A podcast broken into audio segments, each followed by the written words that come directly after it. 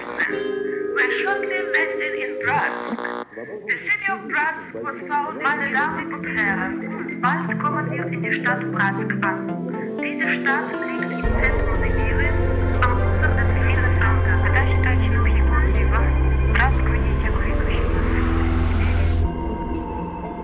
Привет, это второй выпуск подкаста «Улица Ленина». Подкаста, в котором мы, команда мастеров, путешествуем по малым городам России и находим в них то, что заинтересует жителей городов больших. Прошлый выпуск был посвящен секретному наукограду, практически изолированному Сарову. Теперь мы отправляемся в Братск, индустриальный город с репутацией экологически грязного и криминального.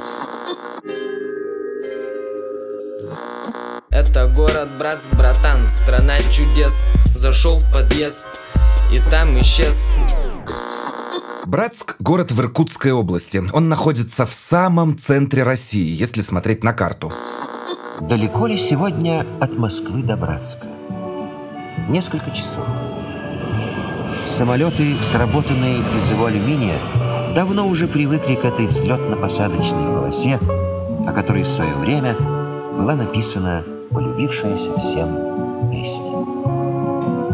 Встретил лучшую песню свою До сих пор я тебя, мой палаточный Братск Самой первой любовью Эта песня – неофициальный гимн Братска. Почетный гражданин города Иосиф Кобзон под музыку почетной гражданки Александры Пахмутовой воспевает город, но ничего о нем толком не говорит. Блестят ордена, в висках седина и все. Сейчас разберемся, что из себя представляет Братск на самом деле. Итак, начнем с первичных характеристик. Братск – центр одноименного муниципального образования, но единственный его населенный пункт. Здесь живут около 220 тысяч человек.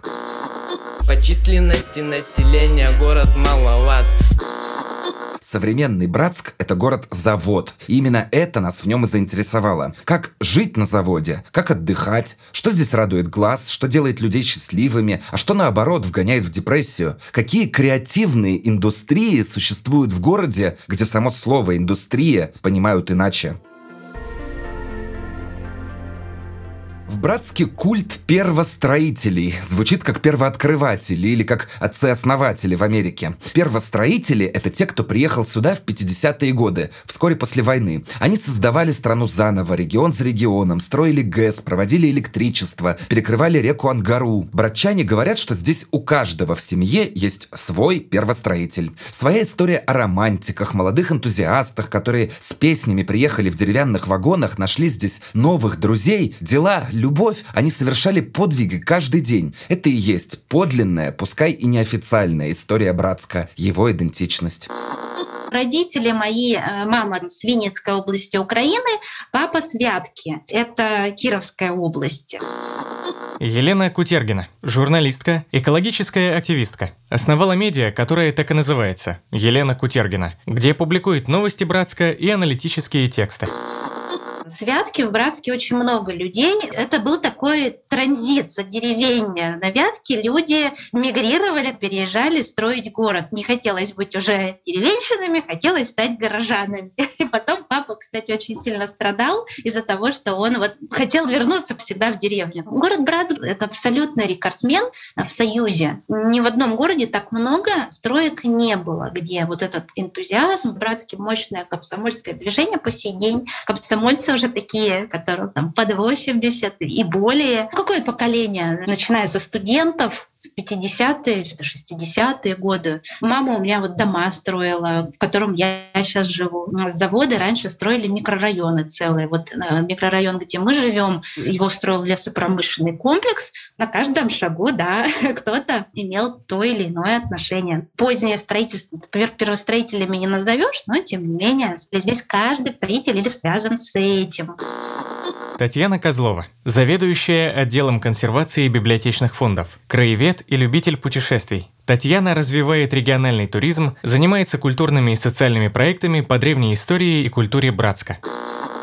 Родители после окончания института отрабатывали положенные три года под Новосибирском э, в одном районном центре. И когда уже отработка закончилась, они решили уехать. И они выбрали город Братск, и они очень любят этот город. И они говорят, э, город строился, город был очень молодежным. Вот тогда, когда они приехали в 75 году, они говорят, поражало то, что, во-первых, все новое жилье полностью было, новый город. И поражало то, что не было совсем людей старшего поколения практически. Была одна молодежь. Первостроители жили тяжело. При устройстве на работу им предоставляли маленькую коморку в домике при подстанции. В суровом сибирском климате первые братчане по-братски и жили. Вместе ели, вместе согревались, но бытовые трудности компенсировала мечта. Масштаб задумки, причастность к большому, великому. Складывались легенды как о будущих объектах, так и о героях, которые их строили. Катя Сидорова, автор проекта «Хайкин поход», Путешественница. Возрождает локальный туризм в Братске. Мечтает построить большую экотропу. За год они с командой провели более 70 выездов по всей Сибири. Это ощущалось раньше, когда именно такая громовая стройка шла ударными темпами. Там важно было поддерживать дух людей и задор. Вот, и очень много делалось для этого. Здесь такие программы проводились для того, чтобы парни с девушками знакомились, да, создавали семьи, чтобы у них был какой-то задел здесь в принципе оставаться. Потому что вот где-то я в каком-то фильме смотрела, что приезжало, например, 5800 человек сюда на стройку, а уезжало 5000 человек. То есть оставалось всего 800 человек. Люди, где в дикой тайге выходят, и мошка просто забивает им лицо, и им просто страшно становится. Людей реально не могли вытащить из поездов. И, конечно, молодежь, она сейчас не ощутит. Мы пытаемся вот на наших экскурсиях передать вот эту вот атмосферу, в которой жили первостроители. Не было дорог, не было жилья. Был этот гнус. Сейчас уже его нет. Да, гнус, холод. Летом жара, зимой страшный холод холод. Ну, это нельзя ощутить, это очень сложно передать вот эти вот ощущения, но мы над этим работаем, да? А, а вот когда видишь гидроэлектростанцию, смотровой площадки, понимаешь, какая она огромная, как, сколько труда, сколько сил, ну, этот дух чувствуется. Елена Кутергина поэма «Братская ГЭС» Евтушенко должна быть настольной книгой, мне кажется, каждого братчанина. Такая красивая вещь, а, созданная на реальных фактах, как люди в палатках жили, как у них эти косички примерзали. Раньше-то до затопления, представляете, здесь температурные режимы минус 50 и ниже, и вот в глухую тайгу люди приезжают. Дорвался до этой поэмы. Что-то в ней получилось, что-то не получилось. Но за то, что ее было мне так тяжело писать, я ее особенно люблю. Слышу я. Шумит первобытно их тайгой называемый лес. Вижу что-то. Не как пирамида. Эй, ты кто? Я братская ГАЗ. Ага, слыхала. Ты первая в мире и по мощности, и ТП. Ты послушай меня, пирамиду. Кое-что расскажу я тебе. Докатились до поэмы Евгения Евтушенко «Братская ГЭС». Нельзя не признать, что все плохое, что сказано об этой поэме, оно, в общем, верно. А хорошего в ней удивительно мало. Но то хорошее, то немногое хорошее, что есть, оно в конечном итоге перевешивает для нас, для врачан, для любого поколения, мне кажется, это очень такая романтичная, красивая история. Хотя, конечно, там начинаешь с ветеранами беседовать так по душам, и, ну, и говорят, что очень небольшой отток был. Далеко не каждый здесь выдерживал этот климат, эти условия. И кто-то ехал просто там побухать, как говорится, да, и уезжал обратно, опозорившись. И карточная игра была. И есть история про зэков, которые тут строили. Первая школа например. Здесь и лагерная тема очень сильная. У нас соседний городочек Вихаревка. Мой хороший коллега, он родился в лагере на Вихаревке. Его родители сослали в свое время, ну, расплачивали, ну, там целые поколения выросли. И вот он всегда говорил, я на Вихаревке родился в лагере. У нас вот такая вот история тут. Индустриальное предназначение города определило его архитектуру. Большая часть Братска – это жилой массив, типовая застройка, пятиэтажные хрущевки и девятиэтажные брежневки, моноблоки по всему городу. Одного центра нет, их как минимум три. Сохранилась деревянная застройка, первые дома, оставшиеся от переселения деревень севера Иркутской области. Но в единый ансамбль, в старый город они не складываются. Только потрясающая природа и человек, который ее победил. Победа тотальная. Чувствуется в стремлении закатать все в асфальт, снести лишнее, спилить деревья. Многие задумки так и не реализовались. Город портит заброшенный долгострой даже с советских времен. А еще здесь много пустоты, то есть пустырей. Братск гораздо больше, чем требуется его жителям. Город очень сильно разбросан территориально у нас город, как мы, ну мы, конечно, если честно, не проверяли точно, но насколько мы знаем, э, это единственный в России город, где поезд дальнего следования останавливается на трех станциях, именно из-за того, что он очень разбросан. На левом берегу останавливается два раза и на правом берегу. Его разбросанность была обусловлена тем, что не могли долго определиться, где будет жить основная часть населения. Можно сказать, что центр города, сам город, переносился три раза. Еще важная история в том, что отчасти ГЭС строили для того, чтобы она снабжала электроэнергией как раз заводы, а заводы по всем нормам должны были находиться в 40 километрах от города. И так и было сделано. Григорий Шаров. Художник, основатель стрит-арт-фестиваля «Один за всех». Особенность этого фестиваля в том, что участник у него один – сам Григорий Шаров, который воспроизводит муралы известных авторов на стенах Братска. Потом, видимо, пришло осознание того, что придется весь город в эти заводы каждый день 40 километров возить. И, в общем, прямо под боком у этих заводов построили целый район. Там в основном жили заводчане. У них в те времена была неплохая зарплата, и этот район потихоньку стал центральным районом. И теперь, чтобы, например, приехать в другой жилой район из центрального района энергетик, в котором я сейчас нахожусь, а, нужно проехать 40 километров ничего. А чтобы приехать э, еще в другой район города, э, нужно проехать 20 километров через Братскую лес. Вот такой странный городок, он очень длинный, по длине сопоставим с Москвой. При этом население здесь 225 тысяч жителей.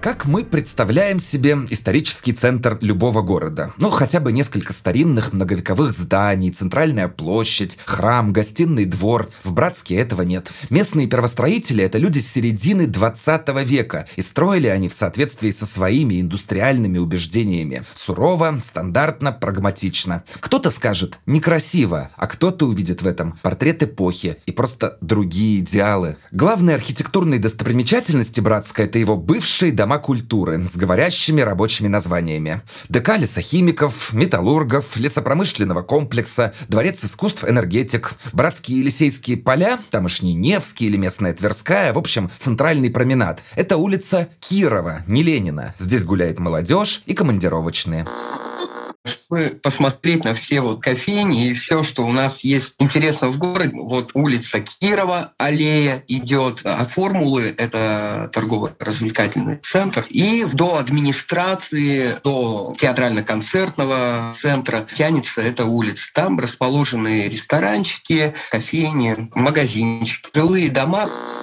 Виктор Наумов, уличный музыкант, театральный актер, активист и основатель фестиваля уличной песни.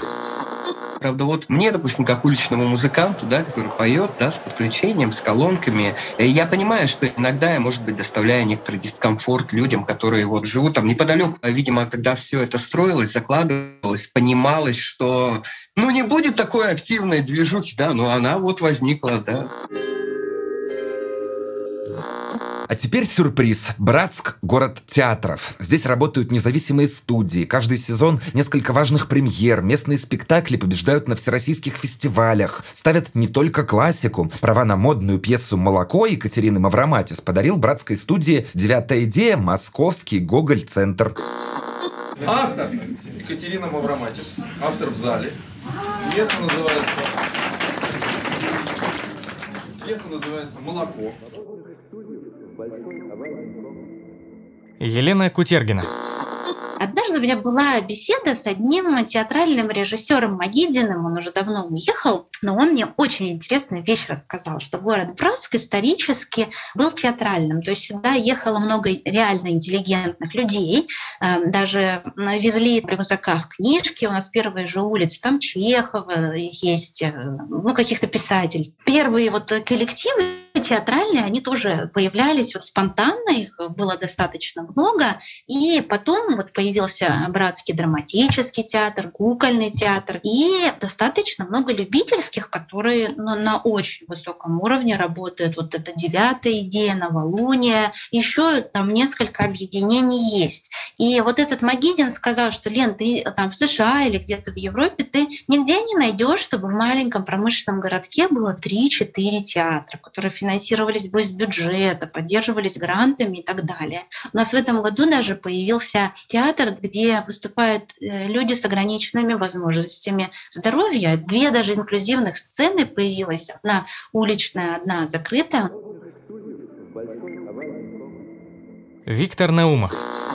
Когда я был ребенком, подростком, я сюда приезжал, этот город, он наоборот казался для меня страшным. Ходили жуткие гопники какие-то, вот, и все было очень мрачно, все было грязно. Как-то через время я приехал, и город, да, действительно, он некоторым образом преобразился, люди сами преобразились. Кроме того, что есть Братский драматический театр, театр кукол, это муниципальные учреждения. Есть девятая идея, есть новолуние, есть трубадур, есть э, кубок Гиппократа, это у нас от медицинского колледжа, брат Братский ТЮЗ, он находится за центром Братска, пережил пандемию, сейчас снова возрождается. Мы с девятой идеей, как мы пережили пандемию, я не знаю, э, молитвами, наверное, наших учеников, их родителей, наших зрителей, которые нас любят. У нас хороший зритель на небольшой зал в 60 мест. У нас заполняемость зала постоянно, почти битком. Если начать вбивать в Google словосочетание «Братск самый», поисковик оперативно предложит «Криминальный город». Криминальные города Иркутской области Вихаревка, Братск Есть какие новости? Но, возможно, поход в театр – это местная форма эскапизма. Третий звонок, гаснет свет и другая жизнь на несколько часов. На самом деле, да, есть люди, которые пашут на заводе и которые выкраивают деньги, делая сами проекты, приходя в театр, на выставки, участвуя в разных городских таких фестивальчиках. Школьники, старшие классы, они уже намного мудрее, допустим, и намного лучше понимают всю вот эту вот среду, чем я, хотя я ходил в театральный кружок и так далее. Может быть, с приходом интернета люди стали смотреть, люди стали интересоваться не только пустяковыми роликами, клипами, да, они смотрят, как люди живут в других городах, в других регионах, возможно, слушают подобные подкасты. И им интересно, как люди живут, что ими движет, что нового происходит, и хотят тянуться к тому же. Я приехал в Братск, я не увидел вот такого прям бамс различия с Петербургом, потому что я там тоже очень много общался с молодежью. На улице, когда играешь, тебе люди подходят, благодарят, что-то спрашивают. Я рассчитывал на более трешовый такой вот ответ от зрителя. Соберется народ, что-то начнут там просить, там армейские песни какие-нибудь петь. Нет, собирается молодежь, постоят, послушают, взрослые люди точно так же реагируют очень приятно, как-то хорошо. В театре все одеты, все с цветами, ну, все как положено. Видимо, удалось воспитать, это же воспитание – если современный театр — это искусство коллективное, то современное уличное искусство в Братске — пример яркой индивидуальности. Мы уже упоминали о Григории Шарове, человеке и фестивале. Каждый год он организует смотр «Один за всех». Название полностью объясняет концепцию. Шаров собирает работы стрит-арт художников без самих художников, просто воспроизводит их на стенах. Григорий Шаров Но я занимался в Братске стрит-артом и делал это абсолютно один. В Братске я до сих пор по-настоящему всерьез занимаюсь стрит-артом один. В какой-то момент мне стало просто не хватать причастности к чему-то большему, какой-то, какому-то сообществу. Я подумал, как бы это все решить. Мне еще хотелось, чтобы в Братске было много стрит-арта, чтобы это как-то развивалось. Я решил, что нужно делать фестиваль. Потом я задумался, а как же можно его сделать? Посмотрел, как обычно это происходит в других городах. Мне не понравилось. Я понял, что я не хочу идти в администрацию, долго согласовывать какие-то стены, выбивать деньги на краску. И вообще стало понятно, что фестиваль будет очень средний при таком подходе. Ничем он не будет выделяться от остальных. Меня это забеспокоило, и поэтому я стал придумывать какие-то другие форматы, и так пришел к формату «один за всех», когда все художники не приезжают в город, присылают эскизы, а я самостоятельно на месте реализую их э, в Братске.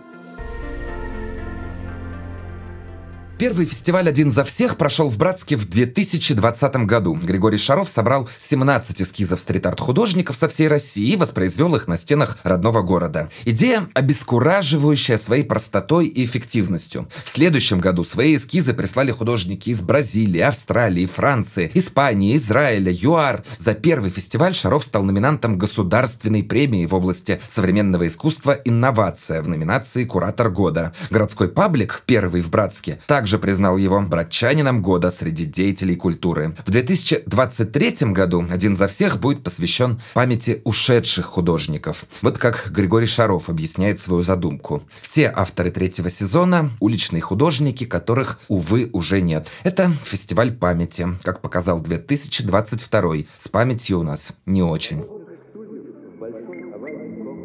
Еще один феномен культурной жизни Братска – киностудия с говорящим названием «Плохо». И эта киностудия тоже один человек. Режиссер, сценарист, продюсер Иван Смолин. «Плохо» пародирует и одновременно воспевает так называемое эксплуатационное кино, то есть ширпотреб, созданный с целью заработать. Иначе говоря, B-movies – любимый жанр Квентина Тарантино, кстати говоря. Только Смолин, как и Тарантино, видит в нем не способ для быстрого заработка, он черпает в нем вдохновение, известный метод в искусстве все так плохо, что уже хорошо. Иван Смолин, основатель киностудии «Плохо».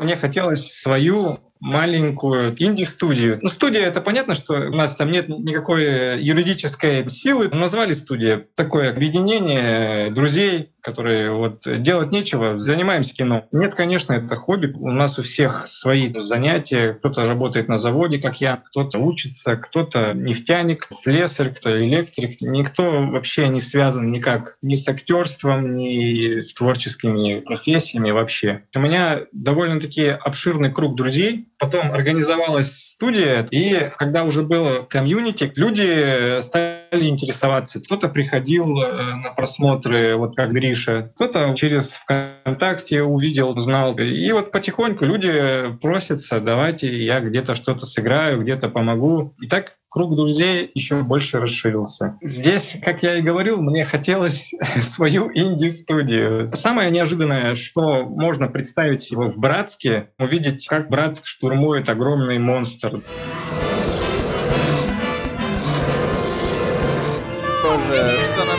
огромный. Что-то такое неожиданное. Это все вдохновлено старыми фильмами. Это старое эксплуатационное кино 70-е, 60-е. Хотелось как-то свою любовь выразить к этому кино. Ну, сделать что-то особенное. В какой-то степени, может, получилось, в какой-то степени, может, и нет. Поначалу у меня была такая установка внутренняя, что ну, немножко нечестно за это брать деньги, потому что это я делаю для себя в первую очередь. Мне это по кайфу. Мне казалось, что не стоит это того. Когда ты начинаешь в эти денежные отношения влазить, оно как-то все опошливается. Но креативный Братск – это не только неформалы-бессеребренники, еще и бизнесмены. В маленьком городе любая креативная инициатива имеет шанс стать народной. Небольшой индустриальный город, на первый взгляд, мало располагающий к развитию креативных индустрий, может стать благодатной почвой для бизнес-проектов разных направлений, в том числе социальных. Я приехала сюда с Архангельска 8 лет назад. Мы приехали сюда по работе мужа. И несколько лет мы жили на чемоданах, что вот-вот мы переедем. Даже купили квартиру в другом городе. Но сейчас так все сложилось, так закрутились проекты в Братске.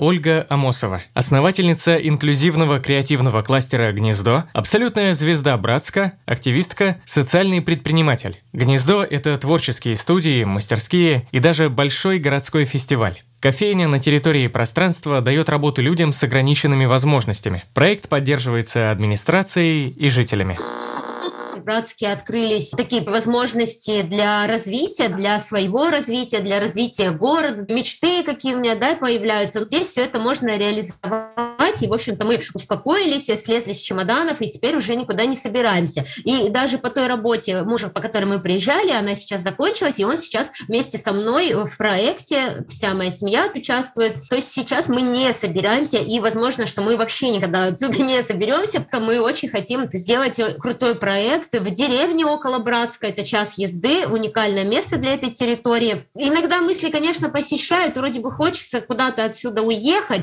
но в то же время я вспоминаю, что раньше, например, мне таких возможностей не открывалось, как мне открыла эта территория. И я и эту территорию прям искренне полюбила, и у нас уже настолько большая креативная команда, что, в общем-то, зачем куда-то ехать, начинать где-то все с нуля, хотя здесь большие возможности вот именно для нашего роста.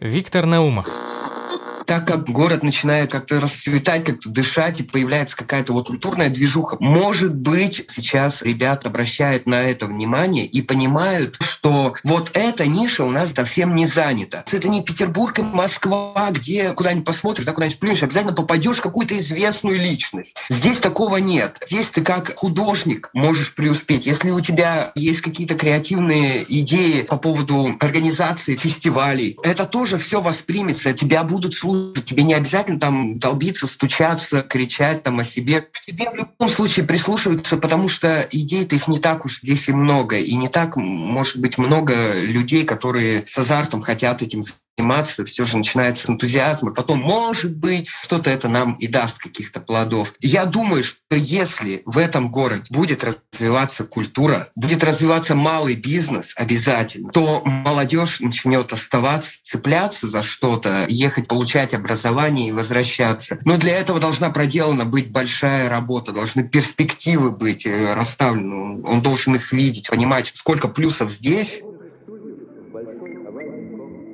Креативная среда Братска локальна, но она есть. В 200-тысячном городе работают квизы, неформальные кинотеатры, особая ресторанная культура. Братчане идут в общепиты не просто поесть, а интересно провести время. Григорий Шаров.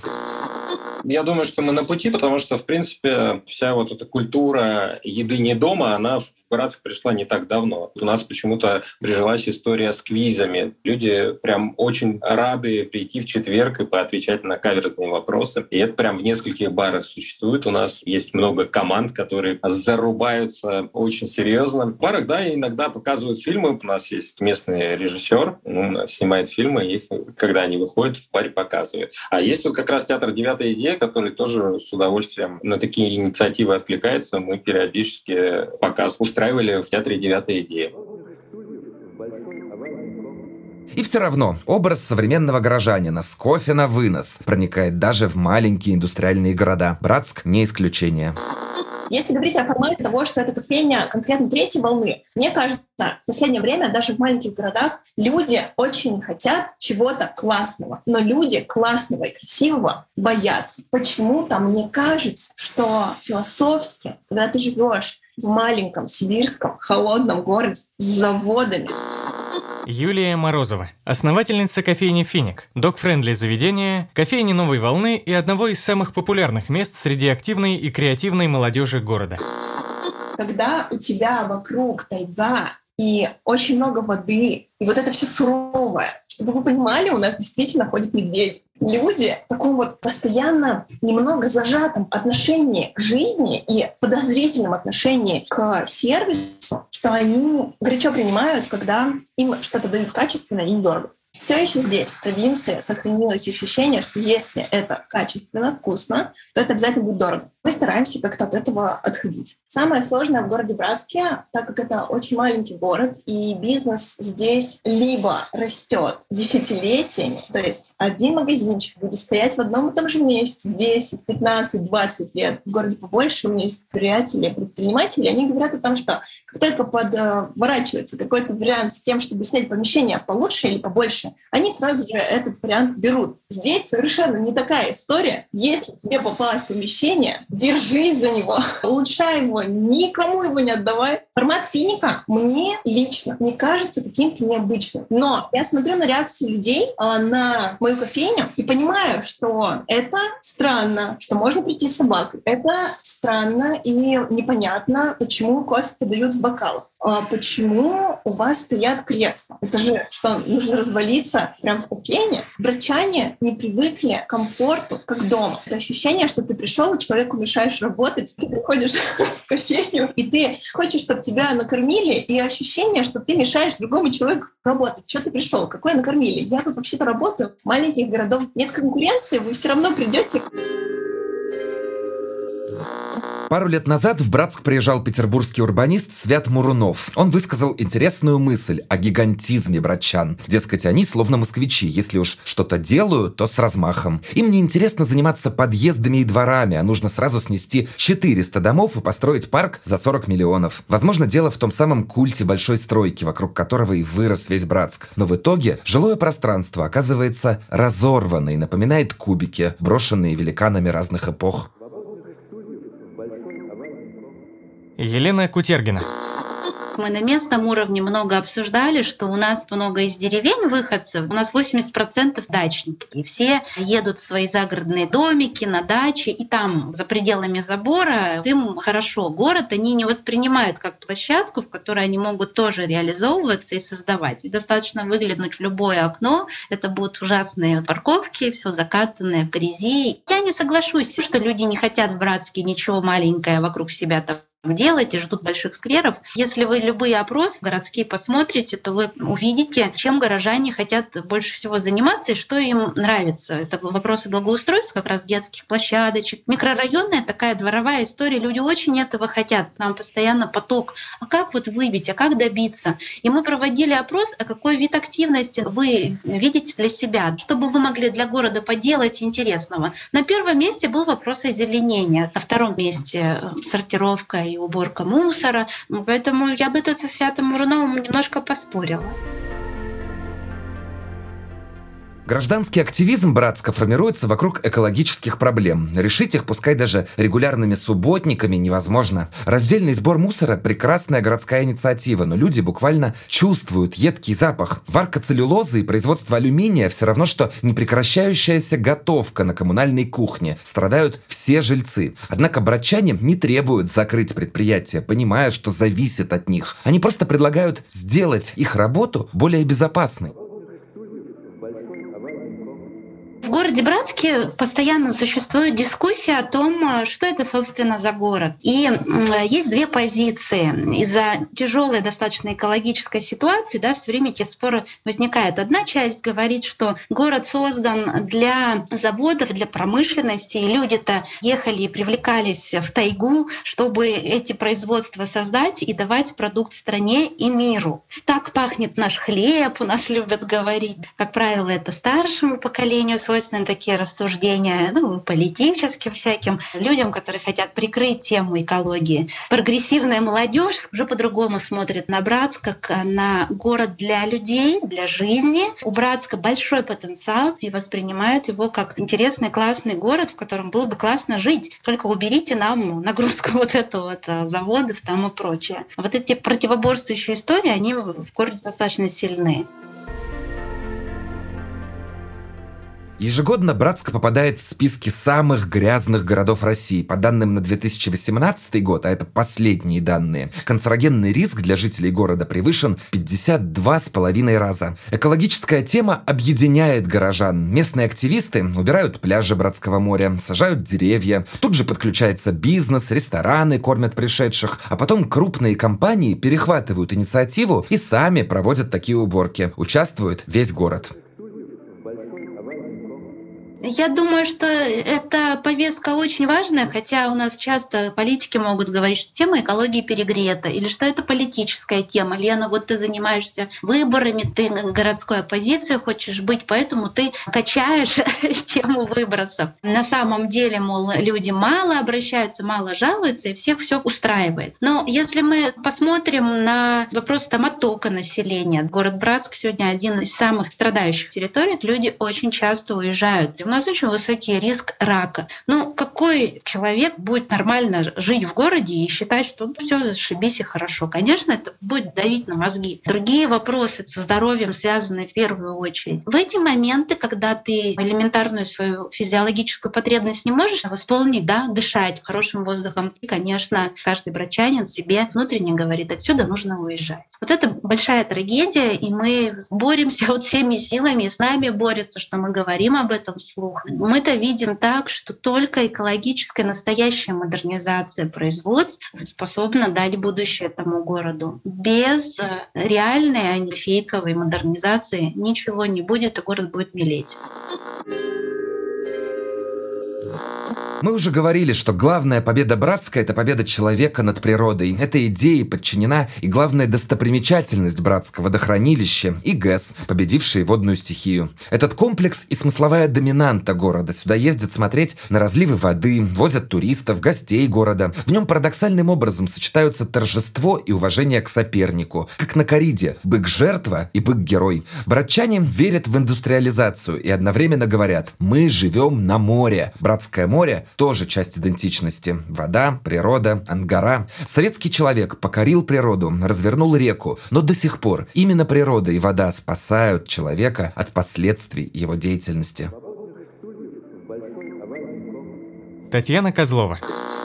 А мы задаем вопрос, какое место ваше самое любимое в Братске? Чем вам нравится наш город? Практически все говорят о природе. Второй вопрос. Мои родители сюда приехали, потому что здесь красивая природа. Здесь можно заниматься охотой, рыбалкой, здесь много леса, грибы собирать, ягоды. Несмотря на то, что все-таки экологическая проблема стояла и стоит сейчас, но природа все прикрывает. Вы сказали про то, что покорить природу, да, например, как человек, э, братские первостроители. Я не очень люблю это слово «покорить природу». Я больше бы применила сюда «встроиться человеку э, в местные возможности, которые предоставляет природа для того, чтобы мы могли, как жители этой планеты, встроиться и гармонично сосуществовать. Понятно, что мы где-то делаем то, что не положено, перекрываем реки, но раз уж мы есть на этой планете, мы же тоже можем себе взять. Мы не то чтобы покоряем. Конечно, может кто-то говорит, вот люди в горы ходят, они говорят, я покорил эту гору. Но это неправильно. Ну как можно гору покорить? Ты на нее взошел, но ты ее не покорил. Также и про природу. Мы не покорили реку Ангара, мы просто встроились. Катя Сидорова.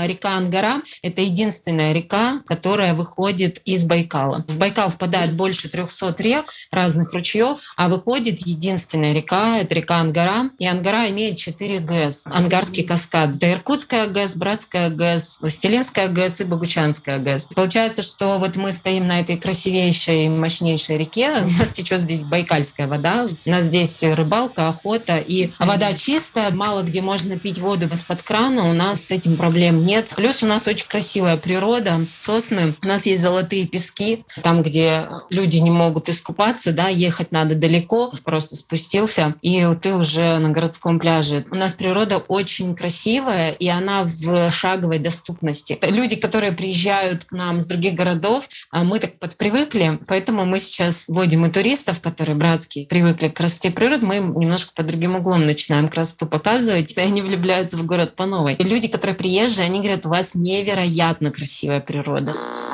Юлия Морозова.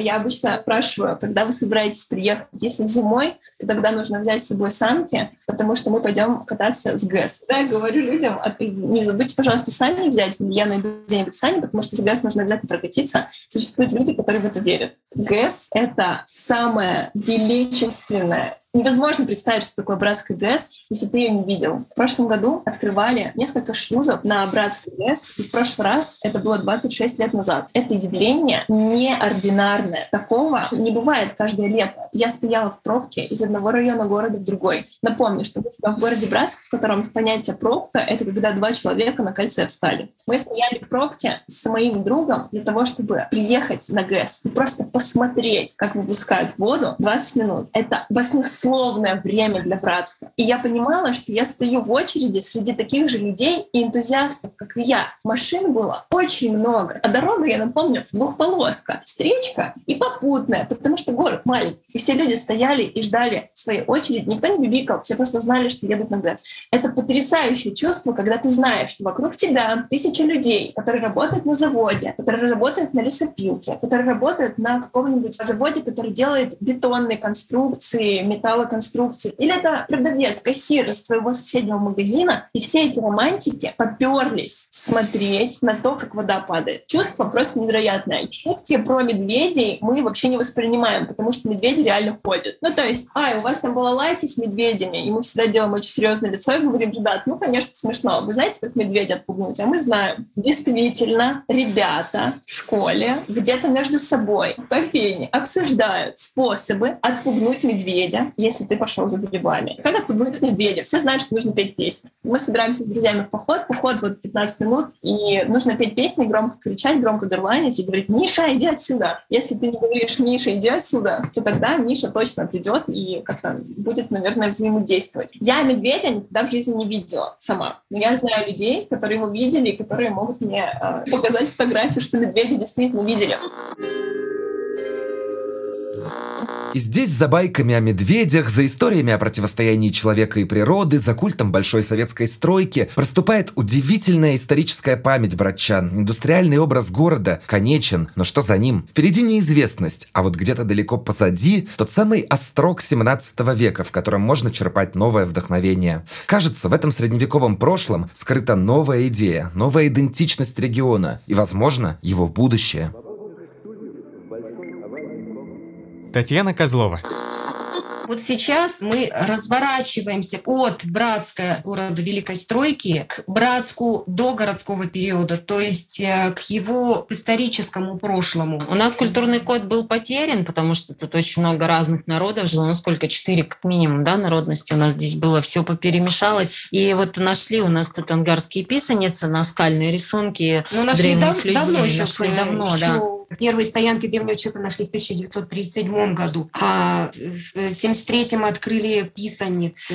Тогда просто в советское время, в послевоенный период, некогда было обращать внимание. То есть вот эти вот всякие культурные моменты, они были не в приоритете. Там надо было рожать э, детей, Строить, строить, строить э, было. семьи создать. Плюс еще надо было всему миру показать, да в космос улететь. Поэтому приоритеты были другие. И были люди, такие звездочки, которым было не все равно относительно истории. Октябрь Леонов тот же, когда наполнялось водохранилище Братское, и он видел, что вот эти наскальные рисунки будут затоплены, и он нырял в леденющую воду, холодно было, пытаясь их спасти, сохранить. Он получил воспаление легких, в Москву увезли, в общем-то, не спасли человека. То есть он ради этих памятников, вот эта ангарская деревня, и в Иркутске Тальцы есть, там в Устилимске есть похожие. И поэтому Тоже вывозили эти э, постройки, э, пытаясь сохранить.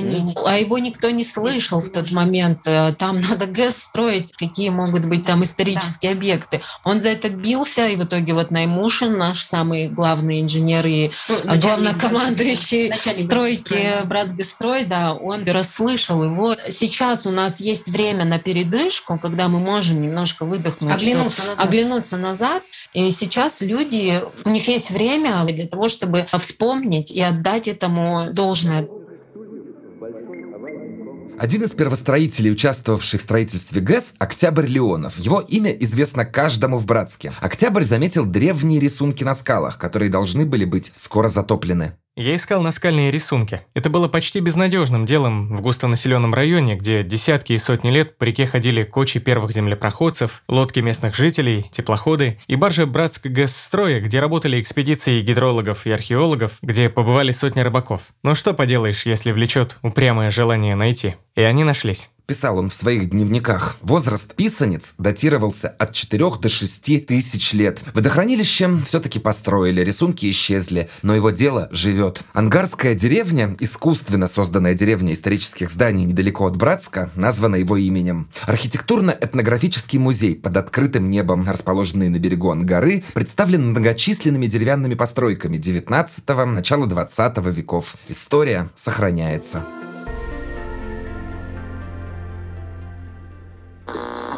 Ольга Амосова. Я вот про этот деревенский проект думаю уже давно. И я, когда здесь в Братске очутилась, начала копать какую-то историю. Мне были интересные деревни с древней историей, как у нас на русском севере. Мне хотелось вот путешествовать по деревням. Я узнала про эти писаницы. Я, когда рассказываю местным коренным жителям, многие даже не знают. А это час езды от города до этой деревни. Но они даже не знают, что эти писаницы там были найдены, что там есть стоянки древних людей, что эти писаницы затоплены, что это уникальная культура. Вот эти вот писаницы на этих скалах возле нашего нашего города и называли Сибирским Эрмитажем. Мы сейчас стараемся вот эту историю развивать. У нас еще есть коллекция кружек и тарелок с этими уникальными писаницами. То есть мы эти изображения, писаницы, переносим на глиняные изделия. Сейчас у нас получается, что мы только эту коллекцию мастер создаст, тут же она или раскупается, или дарится. В свободном доступе ее нет, только под заказ. Но мы делаем. Сейчас как раз из печи еще одну партию будем создавать. Мы покидаем Братск, но как же легко это сделать в рамках подкаста. Для местных жителей путешествие – подвиг сродни освоению земель. Да, относительно рядом Иркутск, Байкал, где-то далеко живут москвичи, еще дальше петербуржцы, но до них тысячи и тысячи километров, долгие часы дороги в тайге, долгие перелеты.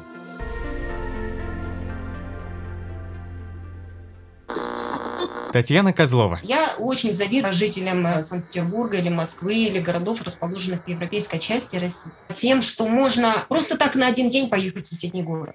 Ну, то есть у нас, э, ну, куда Далеко. ты в чем можешь съездить? Да, у нас немножечко такой тупичок, есть такое. И у нас очень большие расстояния. И просто так куда-то выехать и хочется иногда вот так взять на выходные и съездить куда-нибудь в Тверь, например, или в Ростов. Ну, нет у нас такой возможности. И достопримечательностей это таких вот прям глубоких исторических, мне вот как любителю вот истории архитектуры, ну, здесь немножечко скучновато. ну да, скажем. билеты дороговаты на то есть- авиаперелет. То есть, например, до Иркутска э, самый реальный способ добраться это ночь там 9-10 на То есть на автобусе. один день да, так это и, очень сложно. Ну, либо если ты на авиа полетишь, то 5 тысяч билет В одну на- сторону. в одну сторону до Иркутска, до Москвы 17. Виктор Наумов. На самом деле, мне вот э, как-то грустно это осознавать, что для того, чтобы я вот живя в Иркутской области, живя в городе Братске, я не могу выбраться, собрать деньги, съездить на Байкал, который находится в моей области, отдохнуть. Это довольно дорого стоит. Да, люди стремятся летом вырваться куда-то, полететь, что-то посмотреть, потому что вот такого вот энергетического энергетического обмена здесь мало. Зима, здесь суровые люди сидят здесь по домам зимой, особо никуда не ходят, потому что минус 30, минус 40, а где и минус 50, оно тебе не дает возможности бегать, передвигаться, даже имея собственный автомобиль. Э, У нас у всех э, стоят печки, заходишь в местный какой-то паблик, и там пишут «помогите, помогите завести, помогите завести». Да, ну так как человек не может мобильно передвигаться по своему городу, естественно, он испытывает потребность общения, вот какой-то этой свободы, широты. Все стремятся на юг. Кричане едут туда, где тепло. Татьяна Козлова. У нас Ил Бакуркин, журналист, издал книгу о нетрадиционных таком взгляде на советскую историю Братска, называется «Остров Братск». Он позиционирует наш город именно как остров. Мы окружены морем тайги, а Братск — это как остров. Для большинства братчан жизнь в городе – это не выбор, а данность, в которой они родились. Они привычны к его суровым условиям и находят поводы для локальной гордости, любят свою среду, развивают ее. Здесь, кстати, очень хорошо работают коммунальные службы, Транспортная чисто система. транспортная система хорошо работает. Здесь воду отключают всего максимум на два дня, а, например, в Красноярске это три недели как минимум. Здесь э, чистые какие-то стены, все, деревья все побелят. Понятно, что местами асфальт где-то что-то проваливается, но ладно, это все потом э, ремонтируют. Целом город э, работает хорошо по своей инфраструктуре. Вот. А здесь мало рекламы. А вот к городу подъезжаешь, шикарнейшая федеральная трасса, широкая. Я всегда с восторгом э, к Братску, с какой бы я стороны ни подъезжала, я всегда радуюсь вот этой красивейшей федеральной трассе. Иван Смолин. Раньше было мнение такое, что ну, я жил в деревне, мне казалось, что ну, лю- любой город, он э, это такой прям мегаполис. Прожив уже в нем не- много лет, я очень рад, что это не мегаполис. Потому что я приезжаю иногда в гости в Красноярск, в Новосибирск. Мне кажется, они как-то высасывают силы просто эти большие города. А здесь все в шаговой доступности. Можно жить вообще, не имея машины, перемещаться на троллейбусе. Это все занимает э, минуты. Все, что ты хочешь, там природа, море, все в шаговой доступности. Сам город мне очень нравится. Я люблю этот город. Юлия Морозова.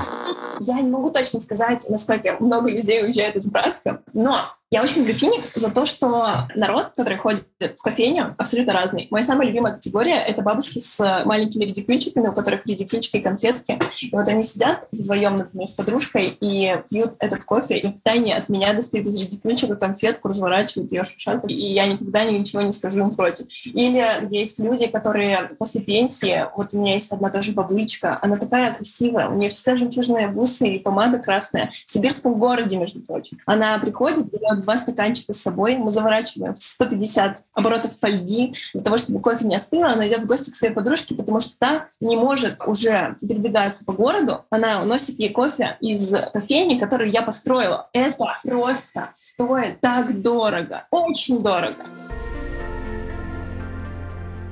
Братск строился как город мечты. Мечты о новой жизни, индустриализации, благополучии. Его строили вместе, здесь всегда ценились именно братские отношения, и они сохранились до сих пор. Любая инициатива будет реализована, если она кому-то нужна. В этой нужности друг другу мы увидели суть города Братска, и мы движемся дальше. До встречи в следующих сериях.